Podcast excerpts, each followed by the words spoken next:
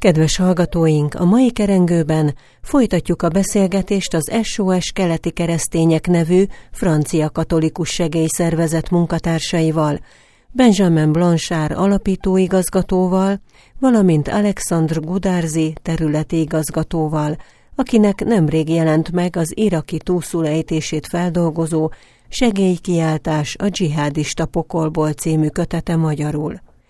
A tegnapi kerengőben erről a túsztörténetről mesélt. Benjamin Blanchard igazgatót pedig az alapítvány működéséről kérdeztem. A szervezet konkrét anyagi javakkal, munkával és jelenléttel támogatja a közelkeleti keresztények helyben maradását, Számos területen fejtik ki tevékenységüket, ilyen az oktatás, az egészségügy, a szellemi és épített kulturális örökség megóvása, a közösségépítés, valamint a vállalkozás fejlesztés. Ezen kívül táborokat szerveznek, és a mintegy 60 állandó munkatárs mellett több száz európai önkéntessel dolgoznak együtt. Az interjú második részében a közel-keleti keresztények jelenlegi helyzetéről, valamint a nyugat-európai iszlamizáció következményeiről beszélgetünk. De először azt kérdeztem Benjamin Blanchardtól, honnan teremtik elő a forrást ehhez a rengetegféle segítségnyújtáshoz, és hogy ki jelentkezhet önkéntesnek.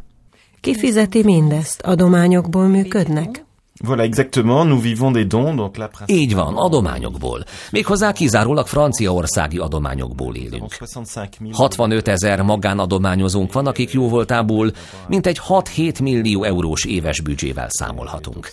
A szervezetünknek tehát két oszlopa van, az adományozók és az önkéntesek. Ez a két tüdő, amivel az alapítványunk lélegzik.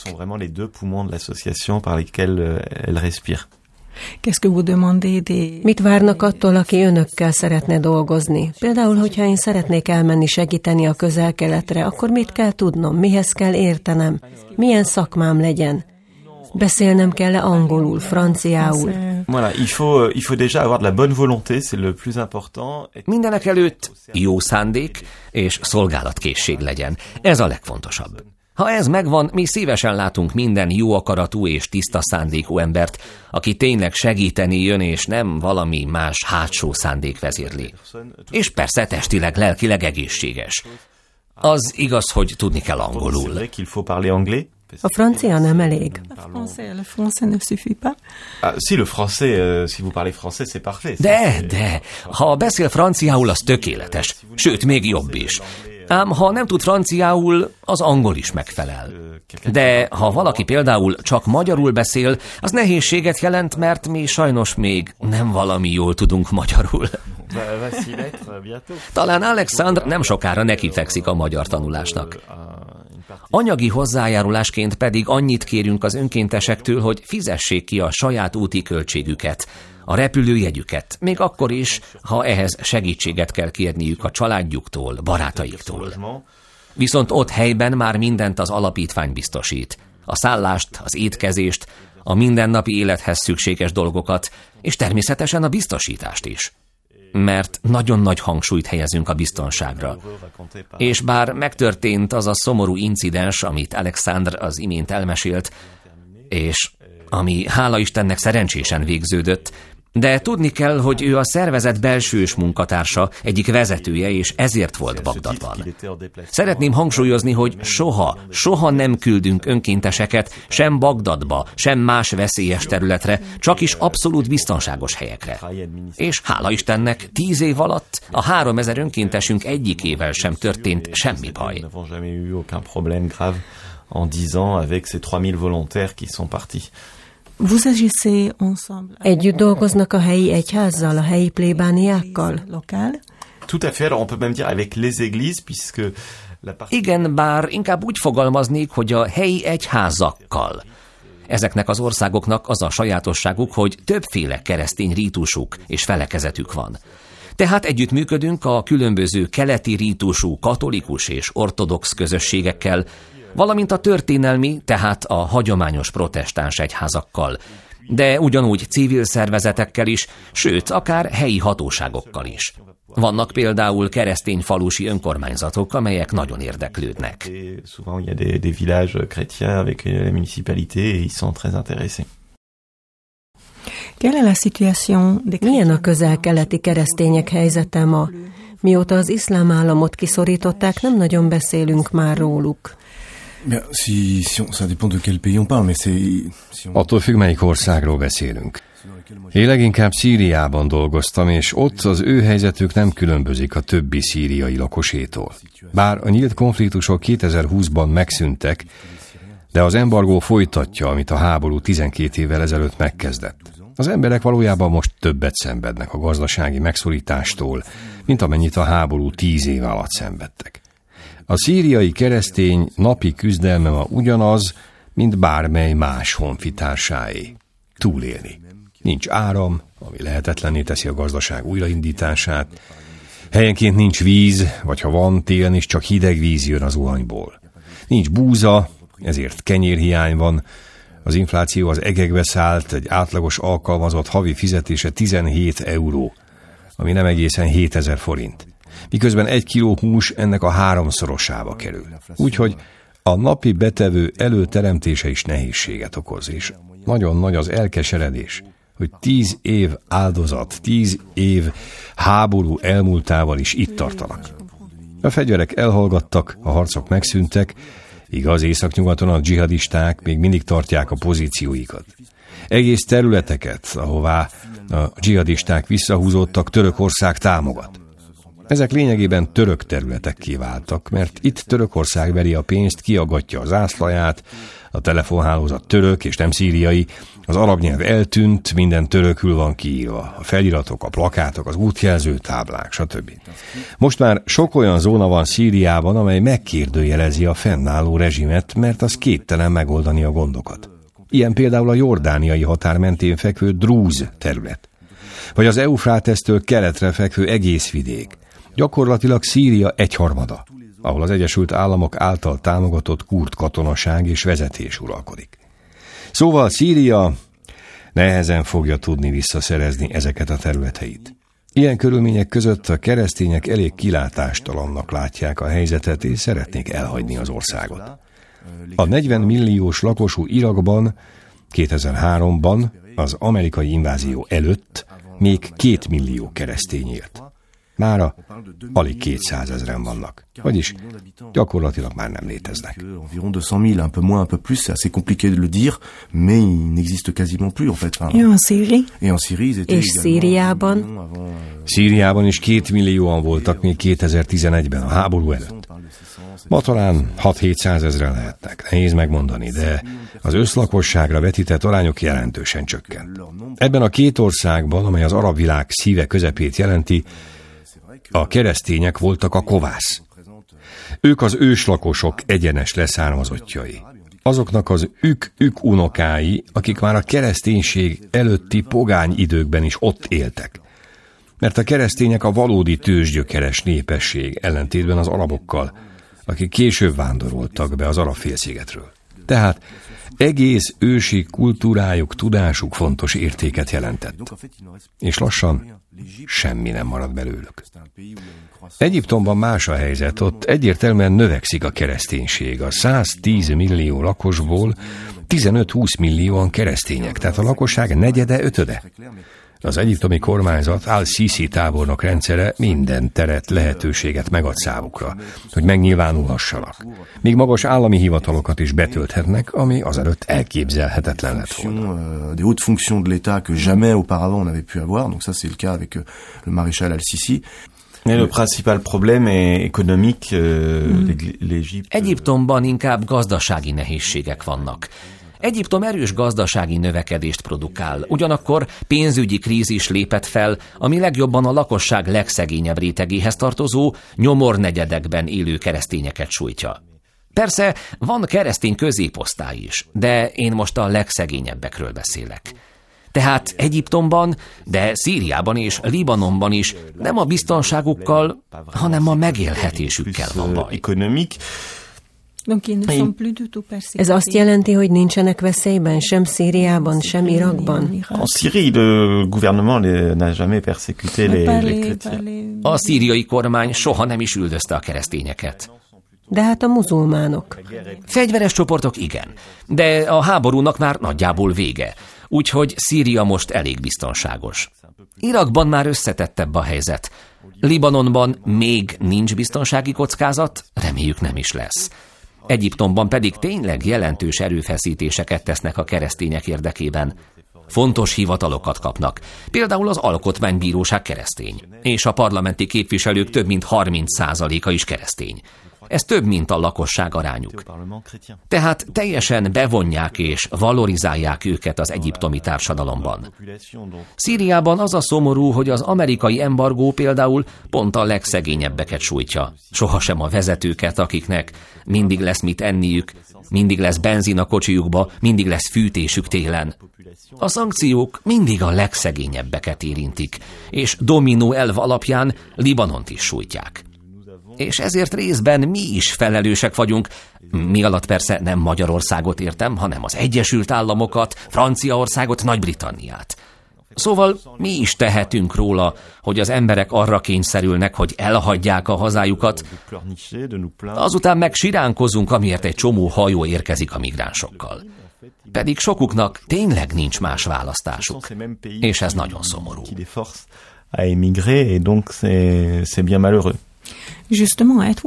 Tudják-e önök, hogy Magyarország is segít a közel-keleten, hogy van egy Hungary Helps nevű kormányzati szervezetünk?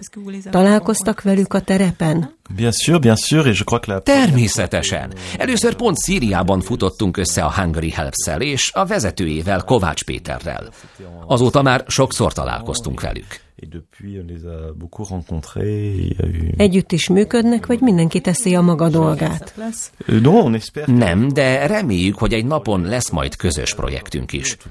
Minden esetre most a szervezetünk tizedik születésnapján konferenciát rendezünk Párizsban, amelyen Kovács Péter is előadást tart, amiért nagyon hálásak vagyunk. Alexandre, dans votre livre, vous mentionnez des, des réminiscences euh, ou des... des... Alexandre Budárzi a könyvében kitér arra is, hogy annak, amit a közel-keleten tapasztalnak, milyen következményei vagy tanulságai vannak Nyugat-Európában, Franciaországban. Olykor egészen keményen fogalmaz a könyvében. Mik ezek a hullámok, amik elérik Európát? C'est un petit peu ce que euh, Benjamin Blanchard évoquait à l'instant, c'est... euh, Arról van szó, amit Benjamin Blanchard említett az imént. Az országaink destabilizáltak olyan kormányokat, amelyek legalább fent tudtak tartani valamiféle biztonságot. A határaikon belül rendet tartottak, és a destabilizálásuk érdekében ráadásul vallási szélsőségeket támogattunk még ha máshogy hívtuk is őket. Szíriában a mérsékelt kormányellenes erőket villámgyorsan leuralták a szélsőségesek. Tehát amikor destabilizálunk egy országot, ott káoszt okozunk. Az emberek megindulnak, lélekvesztőkön tömegesen megérkeznek a mi határainkhoz. Egyértelmű, hogy ilyenkor akaratunk ellenére szélsőséges elemeket is beengedünk, akik a már eleve nálunk lévő, itt született és nagyszámú muszlim népességben felélesztik az eladdig alvó vagy várakozó sejteket. Én ezek közt a bevándorló hátterű fiatalok között nőttem fel, úgyhogy ismerem a természetüket, és pontosan tudom, mi az a kollektív idea, ami mozgatja őket. Ezért tökéletesen hallom és értem a muzulmánokkal már 1400 éve együtt élő keleti keresztények üzenetét. Az ottani muszlimok sem újonnan jött idegenek át. Jó, persze, sokan a szaudarábiai megszállók leszármazottjai, de az is már 1400 éve volt. A lényeg az, hogy a közel-keleti muszlimoknak és keresztényeknek közösek az őseik, közösek a gyökerek. És mégis 50 évenként lejátszódik ugyanaz a forgatókönyv. Ugyanaz az üldözés mészárlás. Legutóbb éppen az iszlám állam és az al-Nosra, vagyis az al sújtott le Szíriába. De ezt megelőzően a háború valójában az 1980-as években kezdődött, amikor is a muzulmán testvériség lefejezett 80 alavita kadétot. Azelőtt az örmény népírtás volt soron, azelőtt az 1860-as években pedig a libanoni vérengzés. Vagyis minden 50 évben megismétlődik ugyanaz. Lehet mondani, hogy ez nem az iszlám, vagy hogy igenis ilyen az iszlám, de ez mindegy. Nem ez a lényeg. Az iszlám sokféle. Az iszlámnak nincsenek tisztviselői, nincs egyháza, nincs magisztrátusa, pápája, bíborosai. Az iszlám nem egy vertikális struktúra, hanem teljesen horizontálisan szerveződik.